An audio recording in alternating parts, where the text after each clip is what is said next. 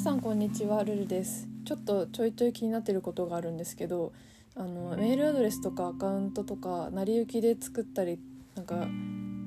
気分でなんか思いつき作ったりとかしちゃって、すごい増えすぎちゃって、なんか整理したいんですけど、スマホで撮った写真とかそういうデジタル的なものの整理ってみんなやってるのかなと思って、物の断捨離とかよく聞くんですけど、そういうデジタルのものもやっぱり人間の頭を使って占めるものだから、なんかやった方がいいのかなと思ってるんですけど、みんなはやってるんですかね。もしよかったら教えてください。今日はもう一度ポルトガルで絵を描きたいっていう話なんですけど、この前話した板前のおっちゃんの話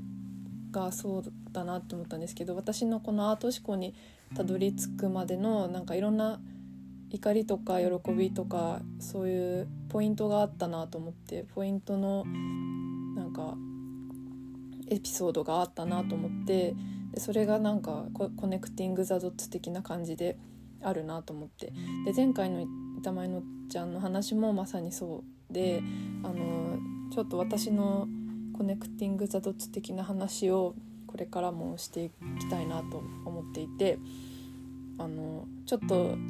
怒りの記憶とかも多いんですけど、でも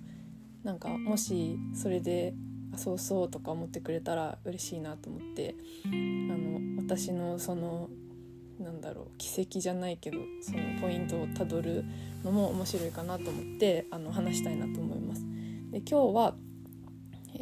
そうポルトガルでもう一度絵を描きたいっていう話なんですけど、ポルトガルに行った話前エピソードを撮ったんですけど、それですごいリスボンの川がすごい綺麗なんですよね。なんかめちゃめちゃ絵になる美しさなんですけど、それを絵に描きたいなと思って、でスケッチブックと絵の具を安いのを買って、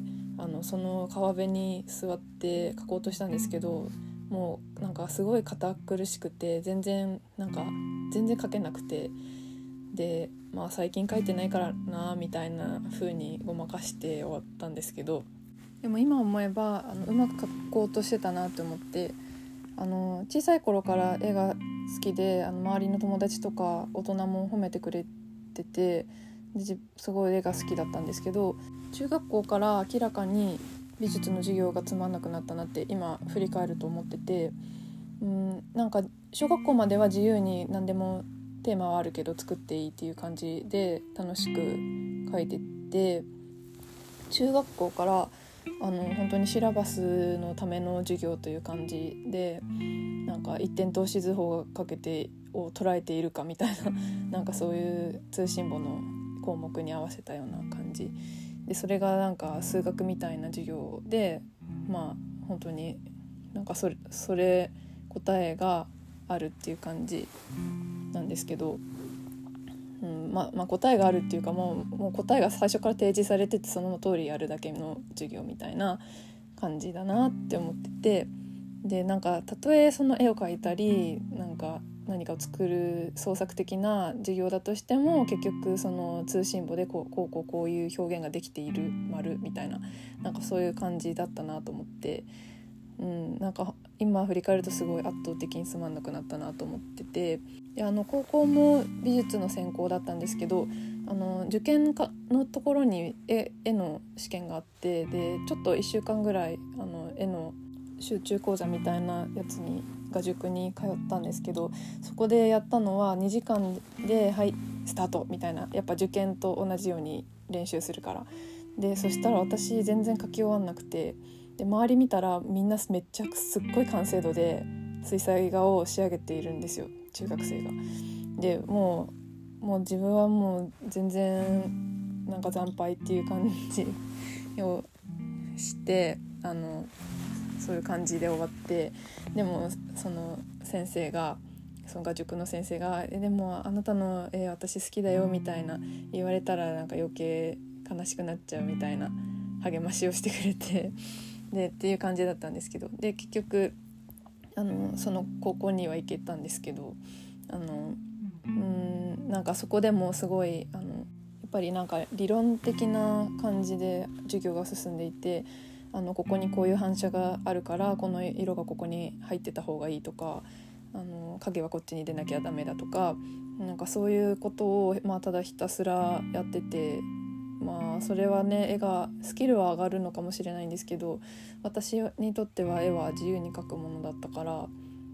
それでしかもそれみんな分かってるんですよね。なんか周り見渡してみると、ここに影が入るとかここに反射が入るとかこの色が入った方がいいとか。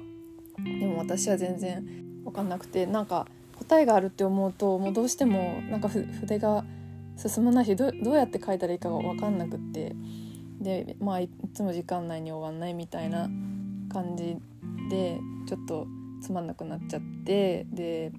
美術の大学に行くのをやめたんですけど、私があんまり得意じゃなかったのかもしれないけど、でも正解を提示されると途端に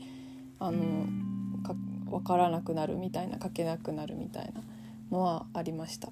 ポルトガルで出会った画家の人は抽象画を描いてて、どれが植物を描いてたんですけど、それがどういう植物とか木とか葉っぱとかあんまり分からなくて、なんかそれすごい魅力的だなと思って、その絵が今改めて絵は自由に描くもんだなって思ってます。なんか私美術史で100点取ったことあるんですけど、学生の時に。でも今こうやって山田五郎さんの YouTube とかその昔の画家の人たちの本とか岡本太郎さんの話とか最近たくさん知ることがあって、すごいなんか励まされてるし、今それらにすごい救われてるなって思って、じゃあなんで美術史のテスト100点取れたんだっていう話なんですけど、だからそういうのを知らなくても取れる内容だったんですよね、その美術史のテストが。だからそういう学校教育ってやっぱりなんか豊かじゃないなとは思います今の。それでこう今の時点でアート思考とかそういういろんな画家の歴史とか人生とか考えを知って、すごい救われて、今だったらポルトガルの川の絵をどう描くかなとかちょっとワクワクしてて、もう一度描いてみたいなって思います。皆さんもなんかこうしなきゃいけないがなかったらやるんだけどなみたいなこととかあったら、それはきっとそうしなきゃいけないことはないと思うから、やってみてほしいなと思います。一緒にやってみましょう。トライしてみましょう。じゃあ今日はこれで失礼します。また聞いてくれると嬉しいです。バイバイ。